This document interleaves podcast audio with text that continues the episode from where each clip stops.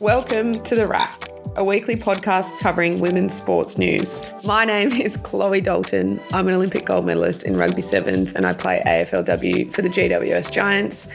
Every week on the show, I'm joined by my co host Bez, who is this week preparing for their fifth Super W Grand Final with the New South Wales Waratahs team as the manager. Correct. How are you, Bez? I'm great. How are you, friend? Yeah, I'm pretty good. How's your Easter been? Well, good. I enjoyed the fresh loaf of sourdough bread that you brought around this morning. I uh, love rugby, women's sports, and bread. Taking a look around the grounds, Wright's huge win at home. Allyson Felix announces her retirement, and Matilda's player Aivi Luik raises over $37,000 for brain cancer research.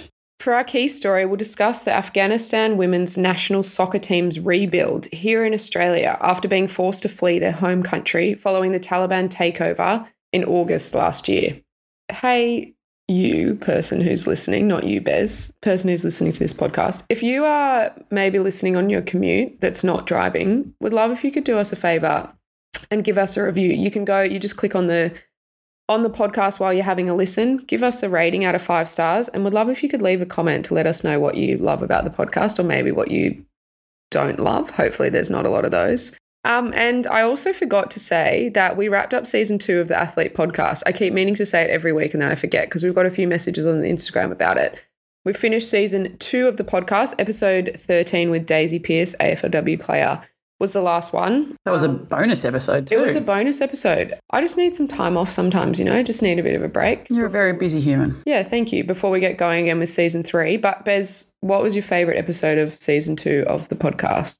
Um, I would have to say Nicola McDermott. Um, really very much enjoyed your conversation with the high jumping queen. Um, she was candid and entertaining, and I guess you know when you see someone in in the sporting space on on television, and you you develop a assumption about them. She was as kind of effervescent effervescent as I thought she would be, Mm. um, both in real life and and and that persona that she that she kind of brings to her jumping career.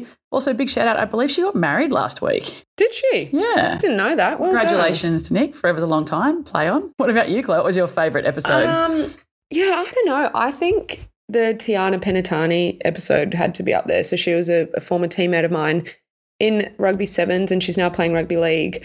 I loved it because sometimes I feel like it's a tricky balance when you interview someone that you know because you can't really have too many inside jokes and things. But it was really cool to sit down with Tiana and have that chat and and learn things about her that that I didn't know before. And I think we've we've been through some really similar experiences together. I thought that was a great one. Got some really good feedback on that one as well. So I think that'll be up there. So if you want to check out any of those episodes from season two, all on the apps wherever you get your podcasts, Apple, Spotify, Google Podcasts, that one. So check them out. Let's take a look around the grounds.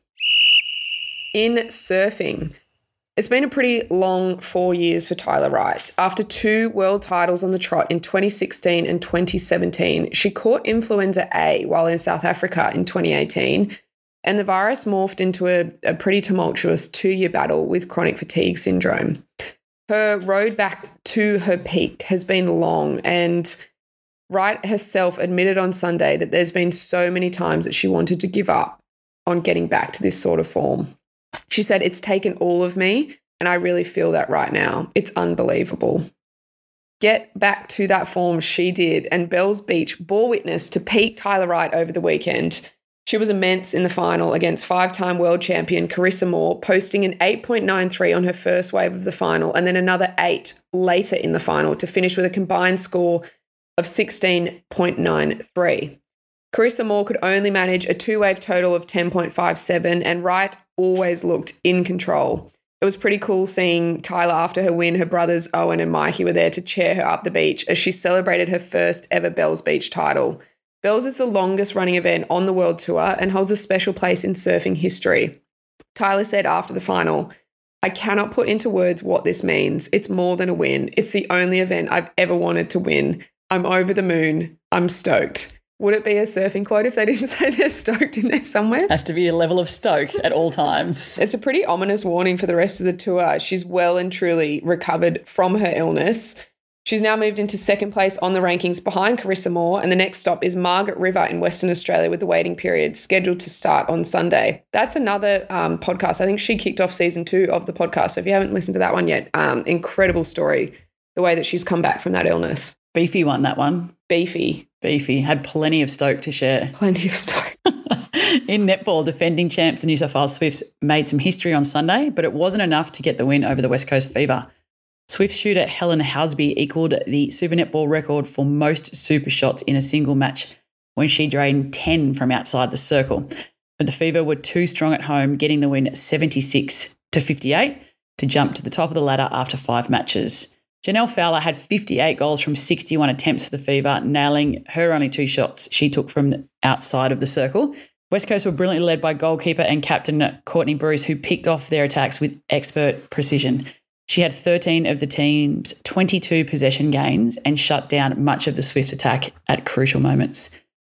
The Fever joined the Melbourne Vixens on top of the ladder, who suffered their first loss of the season over the weekend, going down 71 58 to the Sunshine Coast Lightning. Maddie Hinchcliffe and Laura Scherian were outstanding in the mid court as the hosts recorded their second win of the campaign. It was a huge defensive effort from the Lightning, who restricted Melbourne's lethal attack to only 13 goals in the second quarter and kept the momentum going after half time as the visitors wilted under the immense pressure from the Sunshine Coast defenders.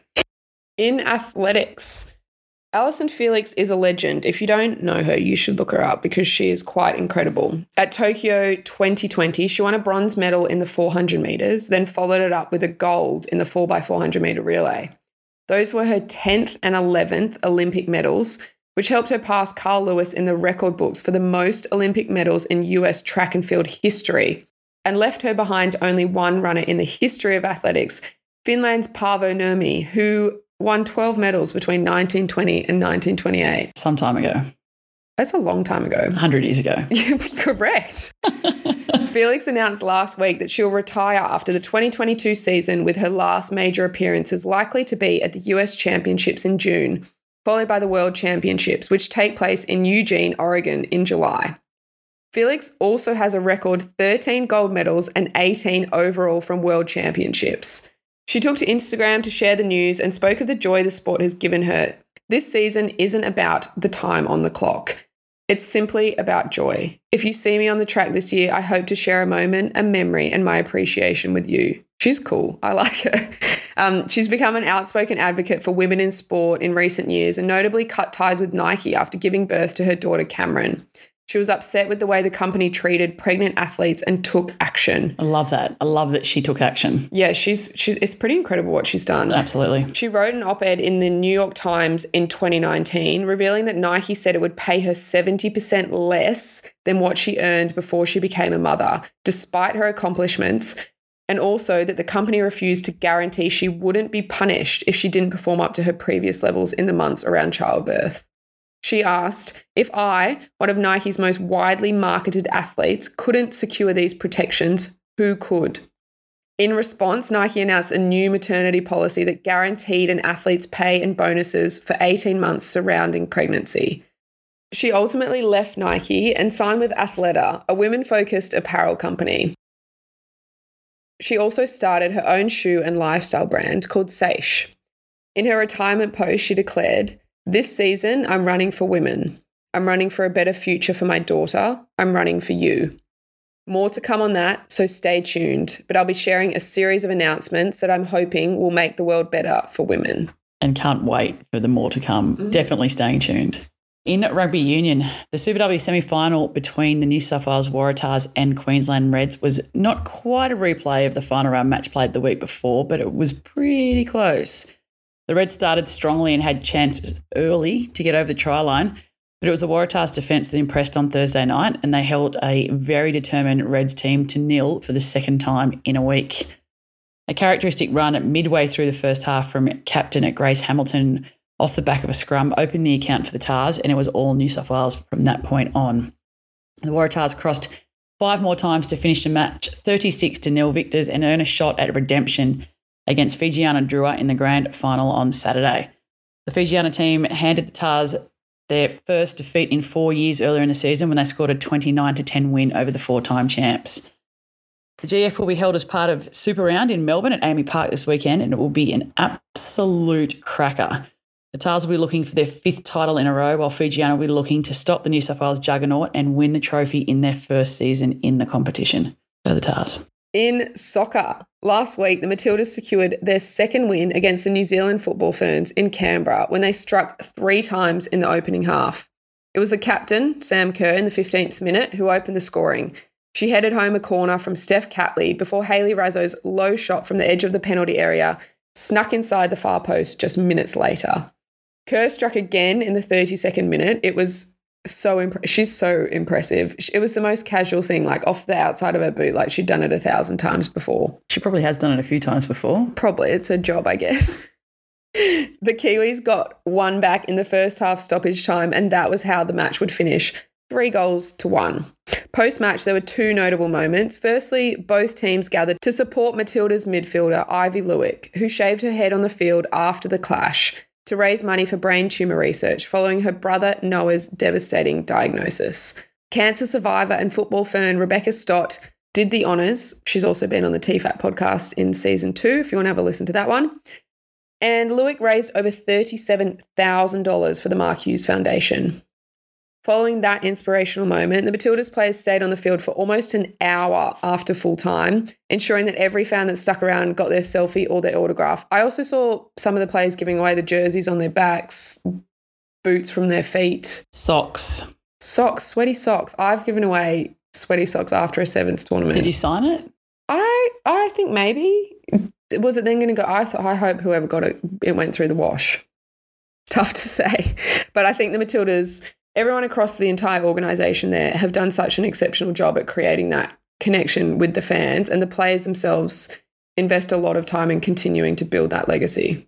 In some more soccer, the FA Cup semi finals were held in the UK over the weekend, and the Matildas featured heavily in all four teams. Semi final one saw Alana Kennedy and Hayley Raso run out for Manchester City against Mackenzie Arnold and Tameka Yallop, who started for the host West Ham. City proved too strong for the Hammers, finishing 4 1 winners to be the first team through to the final. The second semi was between London rivals Chelsea and Arsenal, and it was the hosts who booked their ticket to Wembley with a strong second half performance at a sold out Meadow Park. Matilda skipper Sam Kerr started up front for Chelsea, and the Arsenal team featured Steph Catley and Caitlin Foord.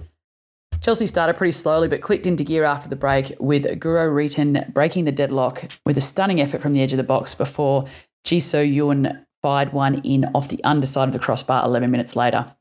The score finished at 2 0, and Chelsea will be looking to defend their FA Cup title against an informed Manchester City side in the final on the 15th of May at Wembley. Big stadium, big occasion, hopefully, big crowd. Mm-hmm. All of that's amazing. It just Matilda's over there doing absolutely exemplary jobs on field. In total, seven Matildas played semi final football over the weekend, but fans across Australia struggled to find the matches on their televisions. The competition app, FA Player, was geo blocked for Australians for game one on Saturday night, and FA's website incorrectly stated that Optus Sport would broadcast the matches in Australia. So Optus Sport does hold the rights to the league matches, but they didn't purchase the rights to the FA Cup. The 10 Network and Paramount Plus did purchase the rights to the men's FA Cup tournament, but not the women's, despite the women's competition featuring numerous Australian players. How is that still happening? I, I just don't understand, especially given that Channel 10 and Paramount Plus are trying to build such a strong relationship with this with Australian football. Um, the fact that they actually went went and paid for the rights for the men's FA Cup, but obviously ignored the women's competition is just so disappointing. Luckily, after some online noise was made, the geo block was removed from the FA Player app, um, and Australians were able to watch the second semi final between Chelsea and Arsenal on Sunday night. Um, again, it's just ridiculous that Australian fans are, are left scrambling, trying to find a way to watch our Matildas playing one of the world's oldest and most prestigious competitions. Um, the media just really has to be better at giving these players the visibility and the opportunity that they deserve. I don't really know what more Sam Kerr has to do. Like honestly, yeah, you can't really break any more records or win any more awards. It these female athletes don't need to prove anything anymore. These it's just got to be better than that. And the FA Cup is a huge competition. It's it's not some you know League Cup. I know there can be, there are a lot of cups that go on in in Europe in football, but this is you know a, a really prestigious tournament, and it's something that again I just the equality piece is absolutely missing. The fact that the Ten Network and Paramount Plus purchased the men's FA Cup and not the women's, mm-hmm. it's there for everyone to see. Let's take a look at the key story. We're staying on soccer here, and this is probably more of a, a, human rights story rather than about soccer itself. So stay with us. Bear with us here if you feel like you've had too much soccer for one day. So, the Afghanistan women's national team is slowly rebuilding its identity after being forced to flee their home country following the Taliban takeover in August last year. I think we spoke about it at the time. Yeah. Um, the fact that there was, I think, 80 of their players and f- family um, sleeping outside of Kabul airport trying to mm. find a way onto the plane that the Australian military had ready for them. It's just, yeah, something that I can't even comprehend. Um, the lives of so many Afghan res- residents obviously were shaken after the Taliban seized control of the capital, and the group of female soccer players were fortunate to find sanctuary in Australia after securing asylum here. Former Socceroos captain and human rights campaigner Craig Foster, who does a huge amount in this space, has said it was imperative that the side be allowed when they were ready to represent their nation, and he called on FIFA to uphold its rules around gender equality. He said FIFA has a gender equality provision, and as a part of membership of the global football body, countries are in a position where they have to, or they're expected to, field women's national teams. The Taliban, as the rulers of Afghanistan now, have refused to do that. So the question for FIFA is what are you going to do about it?